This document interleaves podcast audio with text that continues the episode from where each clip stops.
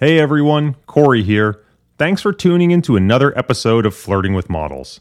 If you're enjoying the show, I'd greatly appreciate it if you'd take a moment to rate, review, and most importantly, share with a friend. Word of mouth is how this podcast grows. And if you'd like to learn more about Newfound's platform of return stacked mutual funds, ETFs, and model portfolios, head over to returnstacked.com. Now on with the show. Are we good? All right. Three, two, one, let's jam. You were waiting for that. You were waiting for that intro, weren't you, buddy? I almost jumped into it myself.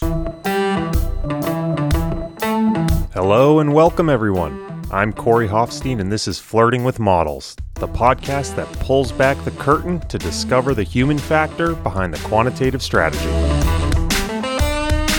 Corey Hoffstein is the co founder and chief investment officer of Newfound Research. Due to industry regulations, he will not discuss any of Newfound Research's funds on this podcast. All opinions expressed by podcast participants are solely their own opinion and do not reflect the opinion of Newfound Research. This podcast is for informational purposes only and should not be relied upon as a basis for investment decisions. Clients of Newfound Research may maintain positions in securities discussed in this podcast. For more information, visit thinknewfound.com. Jason Buck is the co founder and CIO of Mutiny Funds, and maybe one of the most interesting people I know. Jason made and subsequently lost a small fortune in commercial real estate in the 2008 crash. This ego destroying event, as he puts it, was the catalyst for him to completely rethink the idea of resiliency, both in business and investments. Jason spent the better part of the 2010s developing the Cockroach portfolio, a modern take on Harry Brown's permanent portfolio.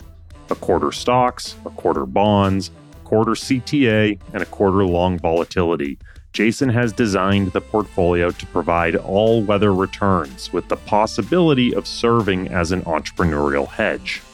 We discuss the value of tail hedging, tail hedges versus long volatility trades, the limits of manager diversification, and managed futures versus static commodity positions. As a final note, this episode was recorded live at the Exchange ETF event in Miami. Enjoy. Jason Buck, welcome to the show. Long time coming here. I feel like we've collaborated on just about everything but this show. Sorry I haven't had you on earlier. It's unacceptable. And hopefully my voice is going to hold up. It's been a crazy few weeks here in Miami. Yeah, this is a special episode, season opener, as well as recording live at Exchange ETF in Miami. You've been here for a week already. You have the rest of the week to go of events, so halfway through. Water and lemons for. That's right. All right, look, you know me very well. I know you know how I'm going to start this. I'm a big believer that formative experiences are ultimately instructive in terms of how someone ends up investing in their life. And I usually get most of my guests to start the podcast with their background. Your background could be an entire episode itself. We went out for drinks last night. You left. The person I was with said he really is the most interesting man alive. So I just want to give the audience a flavor of that. I don't think we can get through the full Jason Buck backstory, but it's sort of as my out of left field question to set the stage for this conversation. Tell me about your experience hustling rugs in Istanbul. Jumping right in. So, when I was in university, I went to College of Charleston. I played soccer there. And in my spare time, I worked in a Mediterranean restaurant. And the owner of the Mediterranean restaurant was a guy from Istanbul, Turkey. And he used to tell me stories in the late 90s about what it was like growing up in Istanbul and being a street hustler. And I decided to take some time off from the soccer team, take some time off from school. And he suggested I go to Istanbul and meet up with his friends. And now, granted, this is the late 90s. So, like, I signed up for a Hotmail address while I was there. Like, my poor parents have been dealing with me my whole life. But, you know, I would call home like once a month for like a few minutes. Like they had no idea where their son was. And like even when I arrived there, I didn't even know who I was meeting or what. These guys picked me up at the airport. They're very kind to me. But basically the setup was if anybody's ever been to Istanbul, when you're in Sultanahmet, the old historical district, everybody on the street is like, hello, my friend, come in, have some tea. And they're basically trying to sell you primarily Turkish rugs, but kind of anything. And so it just happened to uh, the guy I worked for sold Turkish rugs. And me at the time being a blonde Midwestern kid, a lot of the people coming off the cruise ship immediately trusted me and more than any of the locals.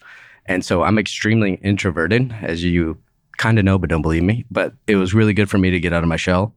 And basically, I would hustle on the streets and we would sell Turkish rugs to American tourists after they spend a few hours having tea. And then you would spend months shipping that carpet back to the US. Like, they had no idea. Like, the way we live now is like incomprehensible to me back then. Like, it's amazing to think about. But it's not just Turkish rugs. If like they wanted a leather coat, a bespoke leather coat, I knew a guy. I knew a Russian guy.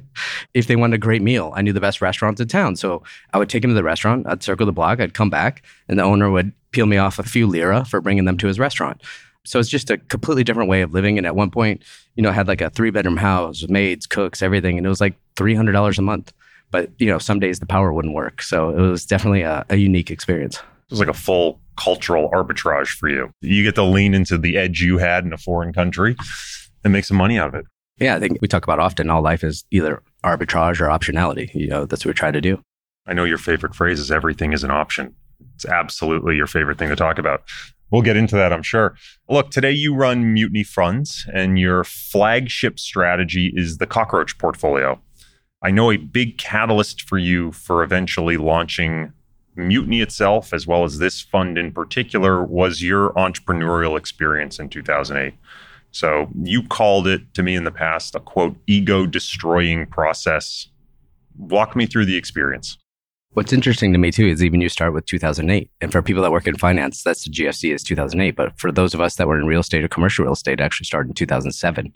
So it's always interesting to think about that two year period where you really saw the cracks in real estate initially. So I was a commercial real estate developer and did a lot of that King Street corridor in Charleston during the time. And what I found was interesting is I started to see a little bit of cracks on the wall. Like I would notice, you know, if I'm doing a building and people have put up their deposit to buy a condo and I'm rehabbing and building out the condo, and then seeing the loans they were getting at the time with some of like the more nefarious lenders like the Washington Mew, the Countrywides and all that, and all of a sudden see them start to get denied their applications. I started to get worried. And what was interesting to me at the time, I, you know, I was in my mid 20s, so I didn't know better. So I went to some of the older developers in the area, got like six of them together, all over the age of 60. And I asked them, I was like, look, I don't have context. Are you guys worried at all? And to a man, they said, this time's different. so what I unfortunately learned in hindsight is that commercial real estate developers are preternaturally the most optimistic people in the world. And so these guys, you know, what do they care? They're going to declare bankruptcy and then they're going to start over again. These guys have been through multiple cycles. And so it was really a painful experience for me in the sense that you start making money that young or you start developing properties that young and everything, and everybody starts treating you like you're special. And unfortunately, you start to believe it. And then you realize that you are just a rising tide lifts all boats and you're just lucky. But then when it all comes collapsing down, and now you're in the late 20s and you got certain to a, you got used to a high quality lifestyle. Now you think you're the lowest of the low and the world's worst person. And part of that is like when you lose money for friends and family, it's really catastrophic. You feel like you're in the fetal position on the floor every day. It's one thing to lose your own money and you know what you're getting into, but it's about losing the family and friends money. And then to add insult to injury, this is how I started learning about options was I actually knew who the worst mortgage providers were from my business and I started shorting them. But I started buying put options, but then I was buying short term, deep out of the money put options. So I actually managed to lose money shorting the biggest housing bubble in American history. And that takes a special set of skills. But what you learn is you got to learn about your options Greeks, your second order derivatives. It's not just about the delta movement. You know, what's your vega, what's your theta, what's your gamma? And that forces you to learn those things through an incredibly painful process. I'm glad you you brought that up because I knew that about your background. It was a interesting foray into trading options, one of which I, I think probably many retail investors are probably learning over the last two years that you can be directionally right. And if you're wrong on the value of the option or the implied volatility priced in, it can be a bad trade. So something you learned early, fortunately. Well, we hope I learned it early, but I actually didn't. Luckily, my business partner is one of those people that can learn from others' mistakes. I apparently not only don't learn from my own, but I have to make multiple mistakes until I finally learn from them. And in 99, I was YOLO trading tech stocks and ran up like $2,000 into $100,000. I thought I was the richest man in the world. This was just the start of my career. I was going to be a billionaire by 30. And that all came crashing down, obviously, after 99. So apparently, I didn't learn my lesson enough. You know, you got to touch several stoves before I actually learned anything. Well, so going back to your experience as a commercial real estate developer, you talked about sort of making those high highs and then low lows. Curious from your memory, what sort of the highest high was and where was the lowest low for you?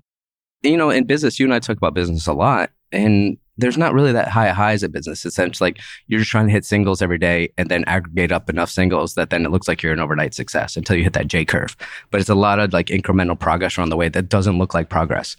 To me, like the highs were like some of the buildings I bought and the way I transformed those buildings is like I suck at art. I can't draw, I can't paint, I can't sculpt. But to me, business entrepreneurship is an art form. And commercial real estate to me was a really interesting one is that I can craft buildings and cityscapes that people will hopefully use for centuries. Especially if you think about Charleston, people have been using that city for centuries. And so the more pride or highs I got from that was creating beautiful buildings with beautiful spaces for people to interact with. And I took great pride in doing a lot of the interior design, those sorts of things. And then the lows, like I said, is like when everything you think you are gets pulled out from under you. I, I quit it to maybe like the first time both of us felt an earthquake in California. You know, as soon as the solid ground becomes a wave, it throws into a lot of existential questions of what reality is. And so part of mine, that's the ego destroying process, is I thought I was building a business and a long term thing. Turned out I was taking on too much leverage and I was just lucky and I was riding the same wave everybody else was. And so it really makes you question your existence, who you are, what you're good at, are you going to recover from this? And I think for me, that was a multi year process. I know you did some travel to South America, sort of rethinking what you wanted to do, but ultimately it culminated in this idea of a portfolio designed for an entrepreneur's balance sheet. And I want to spend a lot of this podcast talking about that portfolio. This is an investment podcast in theory, though I'm sure, as I said, we could go on for hours just with your many stories connect the dots for me. 2008, business falls apart. How do you start getting this idea of what would a portfolio look like if you were building it for resiliency as an entrepreneur? So part of it, like I may not have been able to learn from mistakes, but I can learn from tremendous pain. And that pain was so large, I figured there had to be a way to not experience that pain again. And part of that was like, there has to be a way to hedge entrepreneurial risk. I knew no matter what, I was always going to be an entrepreneur, whether I liked it or not. Like that's just in my personality. So to be better going forward, I have to figure out a way to hedge entrepreneurial risk so this doesn't happen to me again. And a lot of people say that's not possible. And I like when things are impossible. It just makes me want to dive in, you know, head first. And so I started to go down this road of starting with options because I did so poorly in options in 2008, 2009, is to teach myself all about options trading, all the Greeks, figuring all that stuff out to figure out like what would it be like to hedge with options.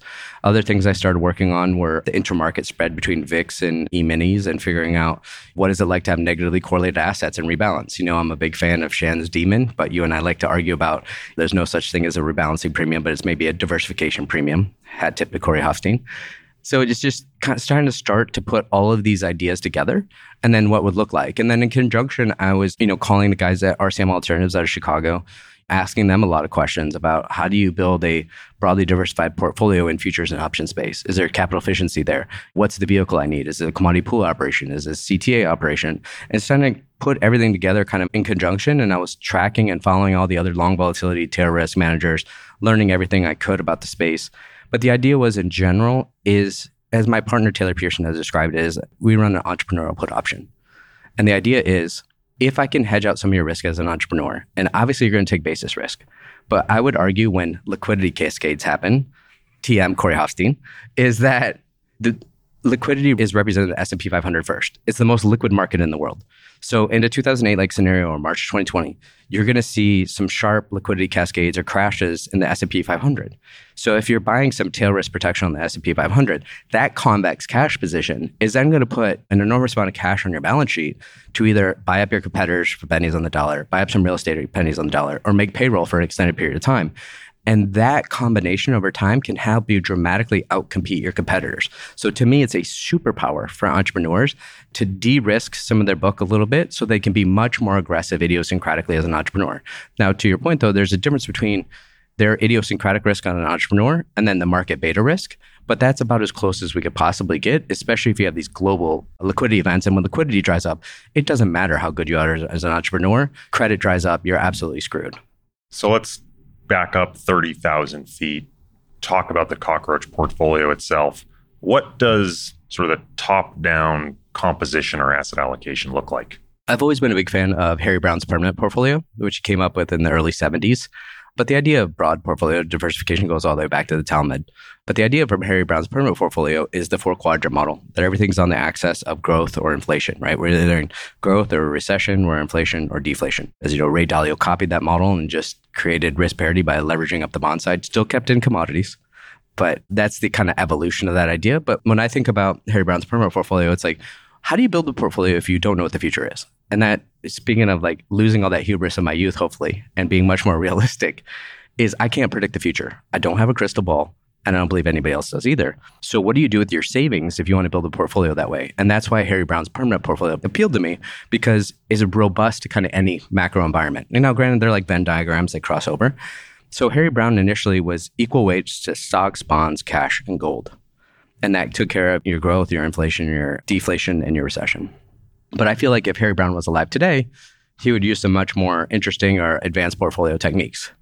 So we still use global stocks for our stock bucket for that growth. But in recessions, we believe that cash may not be good enough. So we use this convex cash position that we can get from long volatility and tail risk. And we'll get into, you know, we use an ensemble of managers to manage the path dependencies of that position. But I think cash isn't quite good enough for when you have those extreme liquidity cascades. As we become more financialized, I think you need something that's structurally negatively correlated that has much more convexity to it. Then on the deflation or disinflationary side, we still use global bonds or income, which is what you want in those environments. And then to offset that risk, Harry Brown used gold for inflation. I don't think that quite works. Like gold works over a millennia, but in any intervening years, doesn't work well. I've also been studying gold for decades. You can maybe tell me what it is. I still don't understand what gold is.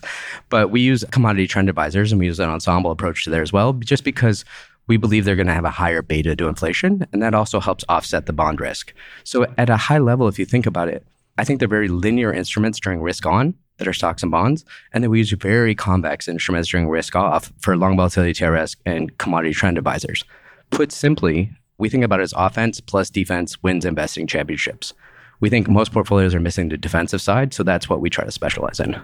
So if I were to again look at that 30,000 foot view, it would be roughly quarter stocks, quarter bonds, quarter CTA, and a quarter convex cash, which we'll get into. I guess let's dive into that. So you've replaced Harry Brown's cash with long volatility and tail hedges. Let's just start with how are you defining long volatility and tail hedging? It's a great question because I'm not sure anybody's like perfectly defined it. If you talk to some options or derivatives managers, they would argue that long volatility is long vega. I wouldn't necessarily argue that. I think that we maybe should start with tail risk. And the idea with tail risk is like an insurance you would have on your house or anything else, is you're basically buying deep out of the money puts they're structurally negatively correlated with like an attachment point of say negative 20%. Like that's your deductible. As soon as the market drops to there, you should have some convex returns and that helps truncate your left tails and reduces the volatility tax your portfolio. The problem or issue, not that there necessarily is one, with tail risk is like you have a permanent bleed. Just like the premiums you pay for life insurance, car insurance, house insurance, every quarter you have to write that check. Then people don't like that negative line item over an entire risk on period if it lasts a decade or more. So that's kind of classical tail risk I define long volatility is you move away from that deterministic rolling put position. You can trade much more opportunistically on both tails, both up and down. And the way we look at those managers is like they're trying to time when you're going to have a black swan event, even though it's unpredictable. To think about forest fires, you can know, you know, what the wind speed is. How dry is the kindling on the ground? When was the last rain cycle? Is there power lines in the area? You start putting all those things together to create your algos just to try to time these markets on both tails. And that's to me is much more long volatility is is tried to affect how you choose. But then at the same time, you have to think about it. We always think about this triangle of carry, convexity, and certainty. And you get to choose one or two out of those. So you don't get all three. And so if you think about the tail risk puts, the rolling tail risk puts, you have a lot of certainty, a lot of convexity, but you have negative carry. Sometimes if you think along long volatility, you might improve the carry, but now you've reduced the certainty and you may keep some of the convexity. It really just depends on the individual strategy. So when Chris Cole wrote the Dragon portfolio paper, his was fifth in stocks, fifth in bonds, fifth long vol, fifth CTA or commodity trend, and fifth gold, if I'm not mistaken. One of the number one questions I received from people who read that paper, I don't know why they were asking me. Why don't they just ask Chris? But they were asking me, what does it mean to be 25% long vol? Right? For someone who doesn't understand options, they might interpret that as I'm going to take 25% of my money and spend that as the premium on the options. Someone a little more nuanced might say, oh no, that doesn't make sense. You're not going to, not on the premium, you want the notional coverage, which might make sense for more explicit tail hedges, maybe less so with long vol, where you're maybe talking about units of Vega as your measure of exposure. So when you think about this portfolio, again, quarter stocks, quarter bonds, quarter long vol tail hedging, quarter CTA, what does that mean to be a quarter long vol? Like, what's the sizing? Of course, you know how to ask the most difficult question there is. I'll step back. The way to think about it in general, like if you maybe heard like Marcin Spitznagel or Universa Traleb talk about their tail risk book, is a lot of times they'll say this allows you to be longer equity beta. So you're 97% long equity beta, and then you write a 3% check every year for that premium. But essentially, what I would argue is that means you're 97% long equity beta, 97% long vol or tail risk. Like, and so that book is really 97, 97 philosophically, even though you're only putting up 3% of the premium. What I'm getting at that you're hinting at is the hard part is that when we start talking about futures, options, derivatives, is the convexity of those instruments. And it's really hard to toggle what that convexity is. And so, like you said, when we say 25%, it's much more almost philosophical, or we could get into notional and nominal exposures. But like you're saying, you could start by maybe toggling it to your deltas, right? And having that attachment point. You could use Vega, you can use Gamma, you can use all these things, but none of them are going to be a perfect proxy because you don't know what the future event or its path dependencies look like. Are we coming from a low vol environment to a high vol environment? Are we coming from a medium vol environment? What is the, is there an echo of volatility where an event has happened in the last two years? You can never be certain of those path dependencies. So this is what makes long volatility and tail risk, these sorts of things incredibly difficult. As I've joked with some of our friends, you can never go full quant right? You can't plug this into a Sharpe ratio. It just doesn't work that way. And everybody likes all the math and science portfolio construction, but this is where the art really comes in. And because there's so many path dependencies to a sell off, this is why we believe in ensemble approaches to make sure we capture that meat of that move if it only happens once every five to 10 years. It's one thing to be able to put, this is what's interesting about the flip side of when you're using options is like right now you could probably, I mean, obviously with bonds, you know what your return's going to be. Stocks, everybody can give you an estimate of the return's going to be, but they don't know what their left tail is. They don't know what the drawdown side is. But then you completely flip that when you're talking about long volatility. We know exactly what our premium bleed is, but we have no idea what the exponential return is going to be when the crisis happens. And more importantly, the trick is what's your monetizing heuristics to make sure you monetize it properly. And that's incredibly difficult. Well, talk a little bit about the ensemble approach you take because I think one of the unique things about your fund is you really think through diversification from multiple levels in a way that I deeply appreciate because it's not just asset allocation, it's process diversification, it's time diversification. That process diversification really rings true in that long vol tail hedging sleeve. Talk to me a little bit about the manager selection process and how you think about putting them all together. Yeah, for example, in our long volatility we have 15 managers at the point.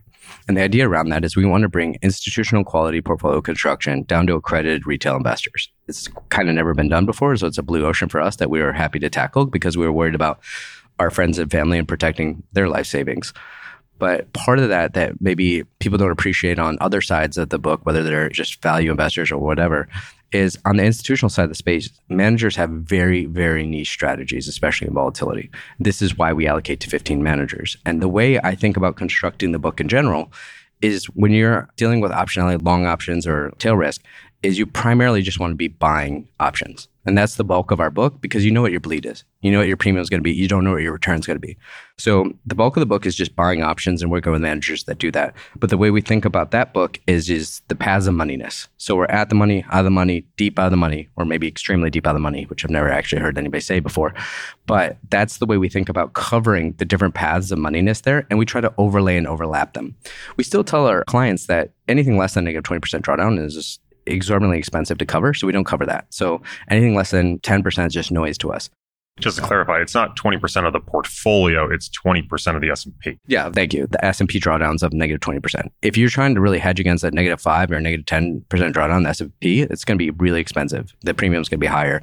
You're going to have a lot of bleed there. So even though we have managers that are doing at the money to slightly out of the money, it's just about overlaying, overlapping that Venn diagram to make sure we capture that path, the moneyness. Because once again, it's it's very easy to put options traders on. That's what I think a lot of DIY traders are learning.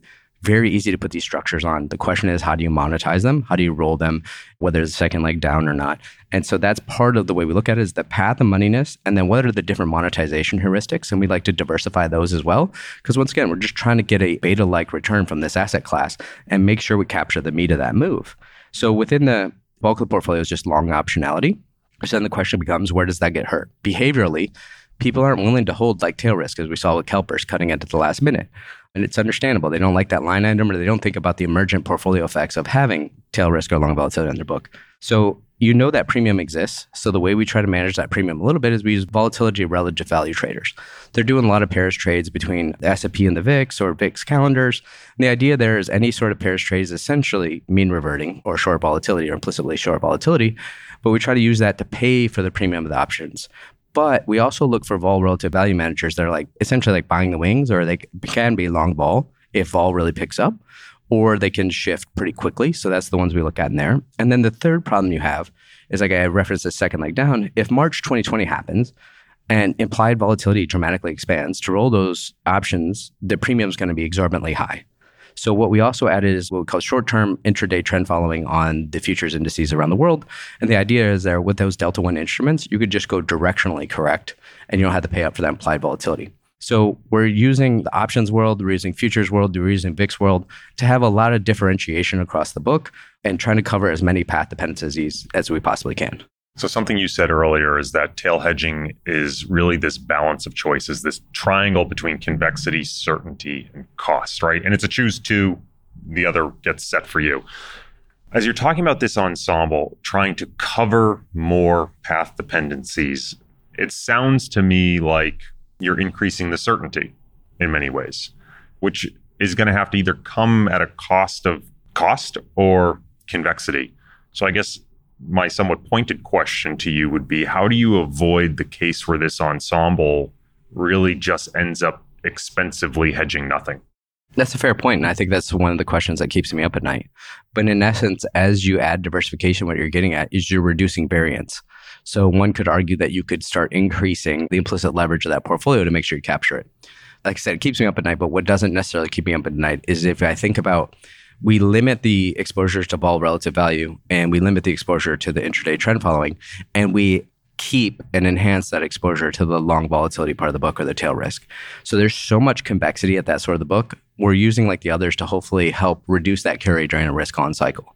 And so there's this beautiful trade-off in my mind of the other parts of the book don't affect the convexity of those put options. You still have those completely on the books, but the idea is over time, we want our portfolio to be fairly uncorrelated during risk on, and then we want correlations to converge to negative one and risk off. And we've seen this kind of happen across our managers before.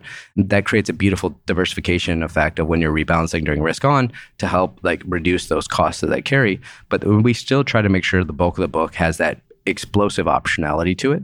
And that should help overcome the other parts of the book in liquidity cascade.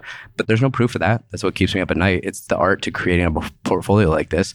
But it's one of the things I constantly worry about. And then this goes back to your first question about, you know, notional or nominal exposures. Are you trying to Vega? Are you trying to Delta? What are you doing? Is, you know, we overlay and overlap a lot of those exposures. So we don't mind using some of the implicit leverage you can get and create a much more, maybe a little bit higher of a notional or nominal effect across the portfolio. You talked a bit about the fact that a lot of liquidity ends up getting recycled into the S&P. So you, liquidity gets hit in other areas of the market complex and all that hedging pressure ends up back in the S&P. But do you ever utilize options on other asset classes or hedges on other asset classes either taking the basis risk or as an explicit hedge to other areas of, of your book or other areas of entrepreneurial risk? Yes and yes. So the idea is during a risk on cycle, that explosivity starts to build up in the S&P 500 if we go from risk on to risk off, as we saw going from 2019 to 2020. So you can capture a lot of that global liquidity. That's when it's really capturable in the S&P 500. But after that, if you have a second or third leg down, everybody's already after the flood is paying up for that premium insurance. So you actually need to use some cross asset volatility. You want to be getting out into rates vol, into FX vol, into commodity vol. But at the same time, the vast majority of our clients, the bulk of their portfolios are tied to S&P 500. And going back to the way we think about philosophically as an entrepreneur is your business is implicitly tied to S&P 500 or liquidity markets. So I've never understood why entrepreneurs, if they have any savings left over they can't plow back in their business, people put them in S&P 500. Now they're levered long S&P or levered long risk on or levered long credit. So the way we think about it is like you have to have more of that long volatility on the book to kind of offset a bit of those risks. So we have to then tie the bulk of the portfolio to the S&P 500 because that's where our clients have exposure. That's also where we have exposure internally at the Cockroach Fund. But we do sprinkle in a little of that cross asset vol. Not a lot, but a little bit because like you said after March 2020, that implied volatility makes it pretty expensive to be on the S&P vol, or as we saw in 2022, which we completely expected, is if you have a slow dripping drawdown, and vol, I think in 2022 it was at 25.6. You can correct me if I'm wrong. That was the average. And what that really means is, is expected moves of 1.6% a day up or down. So if the market's dripping down at like half a percent or 1%, that's perfectly in line with any variance metrics. And so those are the other things you have to worry about is like what does that slow drip down look like as well? And so you're trying to cover as many of those path dependencies as possible. And that's why you may need to take a little bit of basis risk outside the S&P, but you don't want it too much a part of the book. But also, you know, you're are we talking listed exchanges, OTC, is the contracts? Like there's a lot of different pieces and parts of the way you construct these books. And you have to work, look about your holistic risks across the book. You mentioned a couple times now the importance of monetization in the tail hedging process.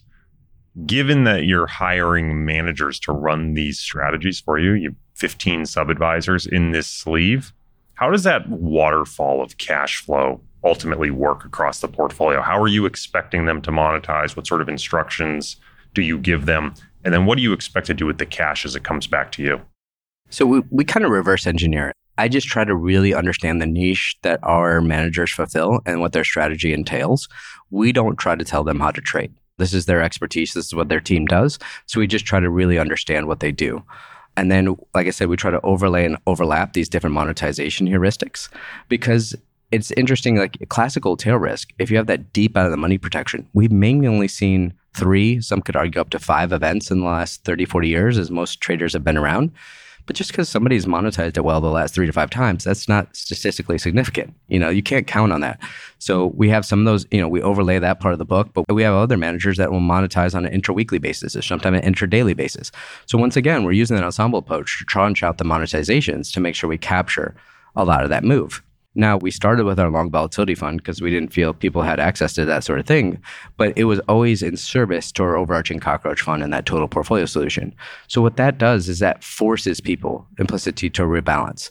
So, take as an example, March 2020, market sell off, your long volatility book is up, down, is up, your S&P is down, April 1st, nobody was looking to rebalancing, put more money into equities. We have a forced rebalancing function on the first of the month to force you to buy those equities at a lower NAV point. This is what allows you to compound wealth much more effectively and efficiently over the long run is the forced rebalancing period. That's our only form of timing is that forced rebalancing. And but then throughout the month or throughout the years, I don't tell my managers how to trade. I don't try to force their monetizations. I just try to understand the way they monetize. And then we try to recycle that cash throughout the rest of the book and just rebalance across all the different asset classes. Continuing along the asset allocation pie, you mentioned that you replace gold with an ensemble of CTAs. So let's just start with the why. What do you think Harry Brown got maybe wrong? But if I could be so bold with using just gold, and, and why do you think an ensemble of CTAs is a better choice? Unfortunately, Harry's not here for us to question him. But I think it was more efficiency of portfolio construction in the early 70s, like what could you get access to? Like, as you know, CTAs were around then, but I'm not sure if you could construct a portfolio with them. And he was maybe writing a book about the ways that the average person could build a permanent portfolio. So maybe that's part of it. Like I said, the hard part about gold is like it does have an inflation hedge over century long or millennia long cycles, but in intervening years, it may not do well. Like we saw in March of 2020, everybody's desperate for cash, so they throw the baby out with the bathwater, and gold gets sold off in March of 2020. And if that's your hedge, that's your hedge. So that's why I just think if you think about everything I'm saying from ensemble approaches and the way we look at markets, is like trying to, I try to say we don't optimize portfolios, we try to build the least shitty portfolio. And I think that gold is an example of that, where that's one path dependency for inflation. Where if I work with CTAs, with commodity trading advisors, and we try to find ones that are still commodity heavy, and we can get in that if you want. But the idea is they can trade upwards of 80 commodity markets. So you have a lot more path dependencies to monetize in an inflationary environment than just a singular path dependency with gold. We also still hold in our cockroach portfolio, we have what we call our fiat hedge book. That's a little bit of gold and a tiny bit of cryptocurrencies. And the idea is like, what if we have truly cataclysmic events, diaspora, the market shut down? You know, we have a little bit of physical gold and a little bit of crypto in there and that sort of thing. It's also a way to rebalance as well.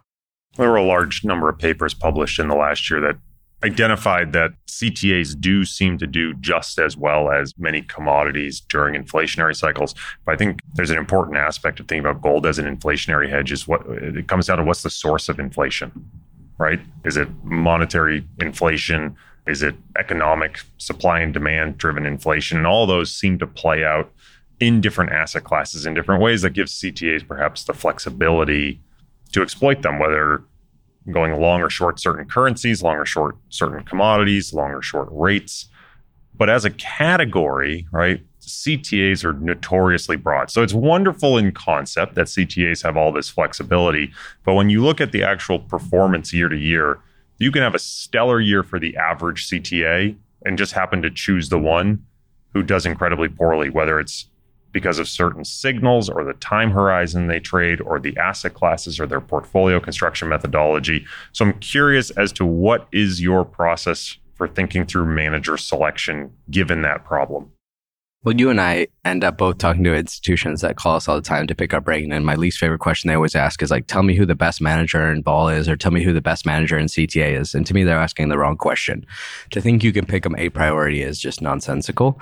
And then, you know, a lot of people show the dispersion across CTAs every year. It can be massive. And then whichever who is on the bottom of those league tables will maybe be at the top the next year and vice versa. And so it goes all the way back to me to like market wizards as a teenager. I've been fascinated with CTAs. But once again, it's about the dispersion of returns. So the way we think about constructing an ensemble of CTAs is we look at their timing, their look back and their trading time horizons. We go short, medium, long term, and we kind of tranche them out that way. And that's typically where you're going to harness a lot of that dispersion. So short term managers probably did well in March 2020. Medium probably got whipsawed. Long term may not even been affected at all. It just depends on what the timing of the rebalance is. And then vice versa in, you know, March of 2008, Q3 going into Q4, the short term managers maybe didn't do well, long term managers did well. It just depends, like you're saying, like the speed of the sell off the move, how are asset classes moving? Are they trending? Are they mean reverting? It really depends. So we think about tranching them out, first of all, by short, medium, long term lookbacks.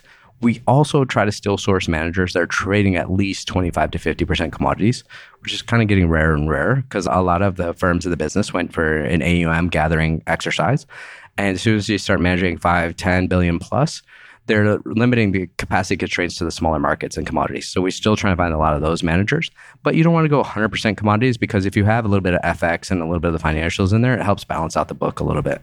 So we use short, medium, long term, and then within those, we try to find differentiated managers that maybe maybe they're vol targeting, maybe they're not, maybe they're breakout, maybe they're moving average crossover, maybe they have different monetization heuristics. As once again, it's like as we build that book, as AUM grows, and I'll be able to add more and more diversification there. Once again, it's just trying to harness that dispersion and create much more of a beta signal from that return. We're never going to be the best, we're never going to be the worst, but we'll have that you know over time, which is the key to our portfolio always is over time we'll always probably be in that highest quartile over time. That's the idea. Least shitty portfolio.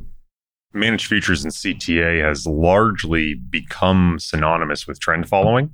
And that's because trend following has been the primary signal within that category going back to the 70s. But it, it is by no means the only signal that gets incorporated. There's plenty of managers, particularly over the last decade, who struggled with trend following that have looked to incorporate things like carry, seasonality, mean reversion, relative value, economic signals, right? You're talking about some of them trading 50 plus futures markets. There's a absolute breadth of different type of signals that they can implement here, trend following just being one of them. So far you've only spoken about trend following. How do you think about the incorporation of those other styles of strategy? Yeah, there's a lot of things like you and I always talk about like when people try to attack hedge funds, we're like, that's the same as attacking LLCs. It doesn't matter. Same with CTA space. Everybody just assumes trend following. But there's a lot of other cool stuff in there. There's like ag spread trading. There's carry trading on things outside of FX and just term structure carry. A lot of interesting things. What you are hinting at too is like a lot of the managers that were pure trend followers over the last few decades have moved into a lot more like mean reverting strategies to help balance their book or help improve their carry, you know, when it's not an opportune time for trend following. So once again, as a capital allocator, you have to know and understand your managers, what they're trading, what their strategies are to make sure you may have these implicit short volatility or mean reverting trades in their book, but it's like what percentage, how much? You have to really dig into that.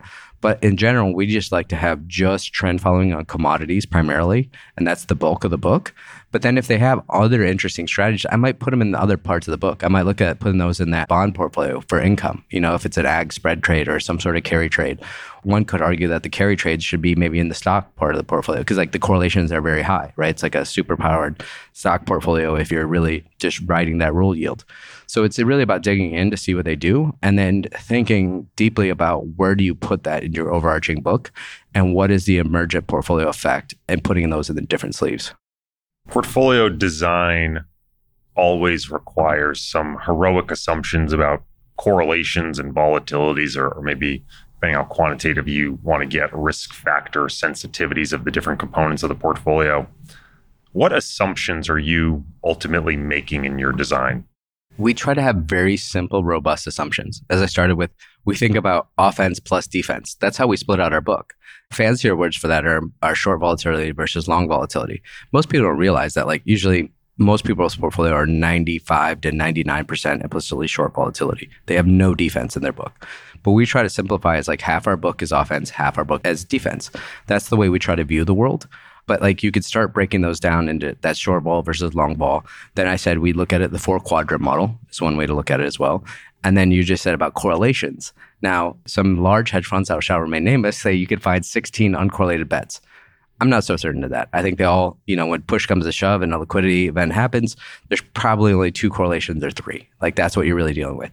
So I think about almost all risk on asset classes, whether that's stocks, bonds, PE, VC, real estate, all those things are risk on. Their correlations go to one. Everybody's heard that a million times. And then you could build in structurally negatively correlated asset classes with tail risk and long volatility. And then I would argue uncorrelated is your CTAs historically. Now, will that hold in the future? We don't know. But as you know, with uncorrelation means that it can be correlated with your equities, you know, 50% of the time. So to us, that's the correlation matrix we worry about. Like, because at the end of the day, I actually don't believe in volatility as a measure of risk. I don't believe in correlations because like, oh, this is your correlation. All right, tell me when the bookends are and what kind of environment were we in during that period. Everybody can have these false beliefs about correlations that make them take on an enormous amount of risk. And then they get absolutely smoked when we have a regime shift. So I don't think you can count on correlations. I don't think you can count on volatility or variance in a Sharpe ratio for a measure of risk. To us, it's about what's my return divided by my max drawdown. And you never know what your max drawdown is because your biggest one's always ahead of you. So what I'm really trying to point out is like, we're all kind of flying blind a little bit. So you want to have really simple, robust heuristics to, in your portfolio construction methodology.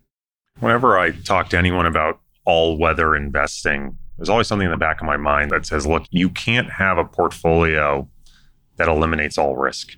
Or you can, but sort of the taking it to its logical conclusion, you just end up with a very expensive risk free rate in theory.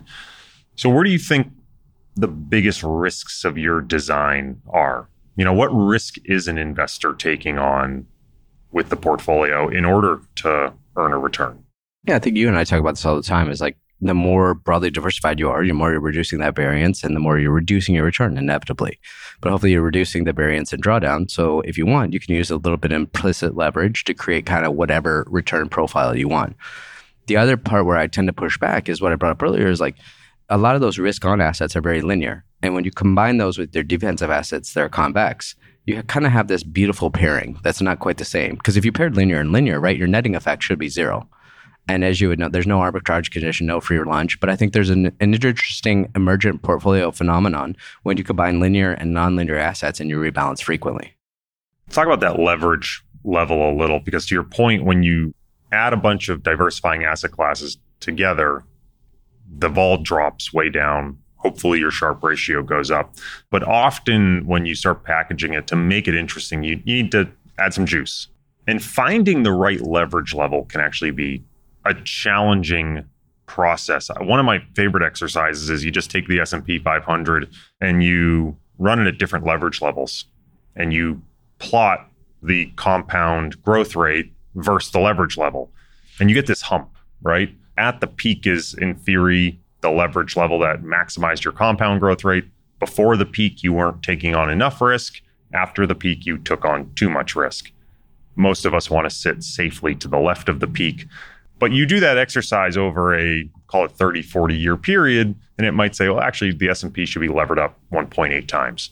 Well, you can find a two year period that if you levered up the S&P 1.8 times, you basically be broke, right? So your long term leverage doesn't necessarily match the short term.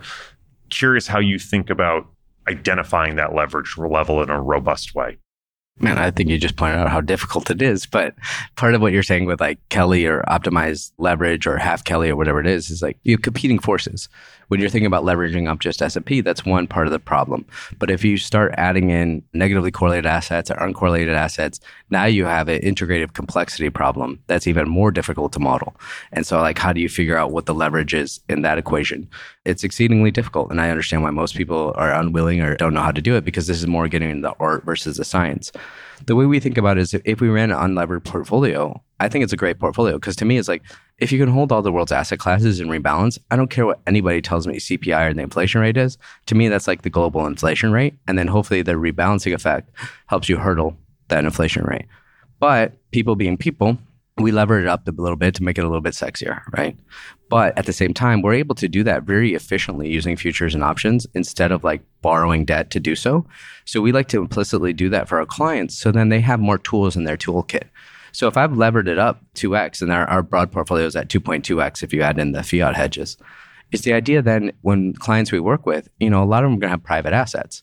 And I think there's this beautiful balance of liquid and illiquid asset classes. So instead of just giving us 100% of your cash unlevered, if it's levered up two times, you can give us 50% of your cash and then still use 50% of your cash to go out and seek out all these private assets like, you know, real estate with deterministic cash flows. And there's a beautiful symbiosis between those two.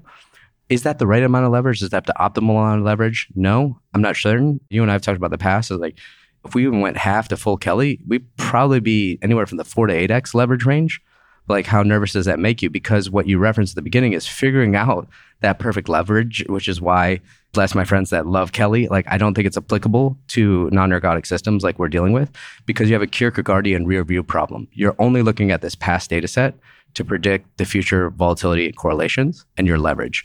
And that makes me nervous because you're never going to have a large enough data set and it's garbage in kind of garbage out. And this is once again going back to art versus the science is sure, I could put in 100 years of data, but if the world's changed and I can see something that doesn't exist in that data set, I might have to lower that leverage as we saw Jim Simons do in the past. I think we just witnessed the first time in history that fractional Kelly, ergodicity, and Kierkegaardian were all used in the same sentence. So that was that was impressive. I don't want to let you totally off the hook here because there is a problem I have with the way you've designed things. Okay, please. Which is that at the high level, any hedge fund of funds or most hedge fund of funds have to deal with this basket of options problem, which is a cost problem. You are paying managers who are getting a carry. And what's happening is that you can have a situation where you, the net portfolio can be down, the client can be underwater, but they're still paying carry fees, performance fees to the underlying managers that are actually up. And this can be a hard drag to overcome over the long run. And I know it's something you've thought long and hard about, and I'm certain if you could easily eliminate it, you would. I'm curious again how you think about that affects the returns of the portfolio and how you think about having to design around that. And there's so many things we think about that. And yeah, if we could figure out a ways to reduce fees, reduce all of these things, we would. And we're always trying to stuff it in different vehicles, but there's all sorts of regulatory problems in trying to, to put any of these things, especially into Act 40 funds. But at the same time, all I care about is what my net return is. And I'm a huge fan of MAR ratio, which is your return divided by your max drawdown over time. That's the thing that you can't really cheat, where a lot of the other things you can cheat pretty well. Part of that though is like, what is my net return? It's fascinating to me that the low fee mantra will get people to put their money in an S&P 500 index. And just for, just for argument's sake, let's say it's a 8% return with a 50 to 60% max drawdown. They only talk about the nominal returns. They don't talk about the max drawdown. So if you build a portfolio that's maybe robust and has these correlations that are pretty robust as well, but let's just say arguably you had like a 6% return with a 10% drawdown. To me, that's a far superior portfolio because I come from the absolute return world and it's like, what can you eat at the end of the day? Like, I don't care about the relative value world. If like, if I'm down 45%, but the S&P is down 50 and I like, and I try to claim that's 5% outperformance, that's pretty ridiculous because behaviorally people are likely to sell on that low, crystallize those losses, and then be so fearful they don't get back in. You and I've seen it time and time again. The behavioral or babysitter tax of doing stupid things through their portfolio can absolutely destroy your compounding and your family's savings. So by reducing that volatility tax, even after net of all fees, it's a much better way to compound your wealth over time because you never know when you're going to need it most. The other argument against us is that our comps would maybe be pod shops, right? And so they use all these hedge fund managers. They bring them into a pod shop. They give them much more salaries with a little bit of bonus. So they're saying they're reducing that fee structure. I think they have a negative selection bias. Like to me, I'm looking for managers that still have that entrepreneurial itch. They want to eat what they kill. And so I think net net, after you get down to their returns versus our fees after returns, you're probably going to end up in about the same spot. Now, you originally designed this idea as an entrepreneurial hedge. We discussed that way at the beginning. So I want to circle back to it how do you think that this portfolio should be used? What's its best use case for investors? So there's two ways to think about this. One is, you know, I've tried to talk to many businesses or even DAOs or anything about their their internal balance sheet, right? Like why hold cash? And you know, our buddy Meb's had all these conversations as well. Like even cash can have a 17% drawdown historically. So a robust portfolio delevered would create an amazing cash balance on your system if you think about it, especially if you're doing business globally. So that's one way I think about it is like an internal balance sheet at any sort of corporation. The second one is, as I said at the beginning, is I can't believe entrepreneurs put their money into like stocks and bonds. Now they're just increasing their leverage to risk on scenarios. What they really need to be doing is hedging for risk off. So to me, if an entrepreneur has any savings left over that they cannot put back in their business, that should go into purely defensive strategies. And what, like I said at the beginning, what that does is it allows you to take much more idiosyncratic risk and really push as hard as you can on your entrepreneurial advantages and still hedging your global liquidity cascade risk. You know, is there some basis risk there? Is it perfect? No. But it's at least you have defensive strategies in your portfolio and now you're not just leverage long on risk on strategies. So to push on that last piece does that mean to you, for example, taking cockroach and pulling out the equity component? Is everything else considered the defensive that for an entrepreneur, it's almost as if their business is replacing the equity component? Yeah, what we think about is philosophically, we try to put 99% of our clients in the cockroach portfolio because it's the one that they can behaviorally hold over the long term. But we work with clients that they want to pull out the sleeves. So you can get just the long volatility and terror sleeve. You can get just the CTA sleeve. So you can build out your defensive side of that portfolio. So that, yes, that's the way I would replace it. I would actually replace both the stocks and bonds with my business and that I would only want to be in defensive strategies like long volatility, tail risk, commodity trend, maybe hold a little bit of physical gold, potentially a bit, a tiny bit of cryptocurrencies for any of those cataclysmic events. But if I'm a business owner, I want only negatively correlated defensive strategies to help offset my risk when shit hits the fan.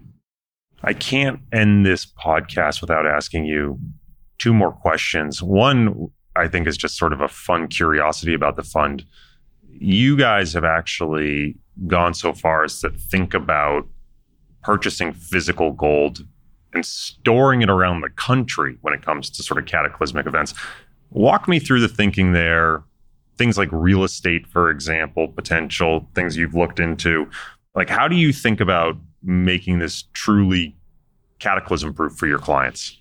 As preternaturally long vol guys, we think about a lot of things even outside of markets. Cause like I think it's easy to hedge your market risk, but what happens if like markets don't shut down? You know, historically, what happens in war, diaspora, those sorts of things. And that's why we think about physical gold. If I'm honest, before the pandemic, we actually looked at global segregated physical gold storage. But we found during the pandemic, you couldn't get to that gold or it couldn't get sent to you. So I think now we're more okay with a, a few different domestic locations on the East Coast and, and, and Texas and, and trying to diversify that way.